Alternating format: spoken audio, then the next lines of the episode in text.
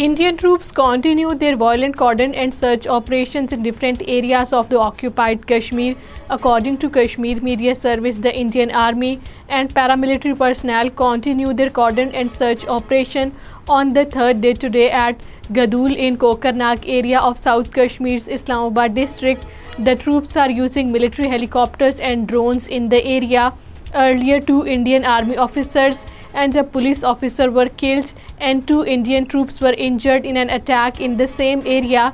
Indian troops and paramilitary personnel also continue their cordon and search operation in Rajouri and Poonch districts. All parties who read conference while expressing serious concern over the plight of illegally detained Hurriyet leaders, activists and youth has urged the United Nations Secretary General Antonio Guterres to play a role in the release and also help to resolve the long-pending Kashmir dispute in accordance with the world body's resolutions. According to Kashmir Media Service, the APHC spokesman in a statement issued in Srinagar urged immediate release of Hurriyat leaders including APHC chairman Musarrat Alam Bhatt, Shabir Ahmad Shah, Mohammad Yasin Malik, Asiya Andrabi, Dr. Abdul Hamid Fayyaz and other leaders in different jails of India and occupied Kashmir.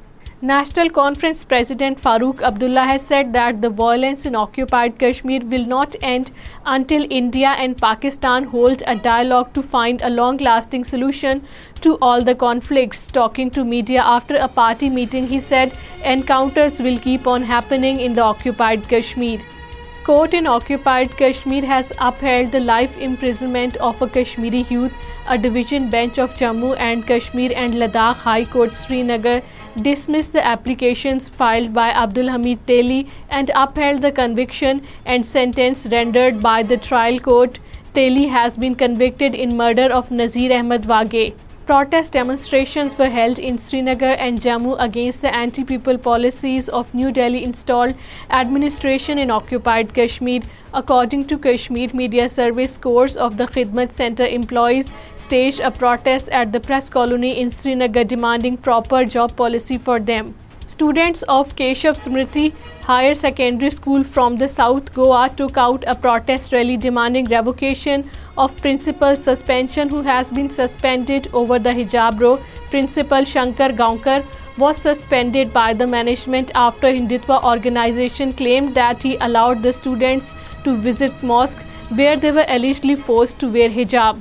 An Indian police sub-inspector was killed in the violence hit Indian state of Manipur According to Kashmir Media Service, the police sub-inspector was killed by a sniper in the state. Later, the Indian police shot and injured two civilians in the same area.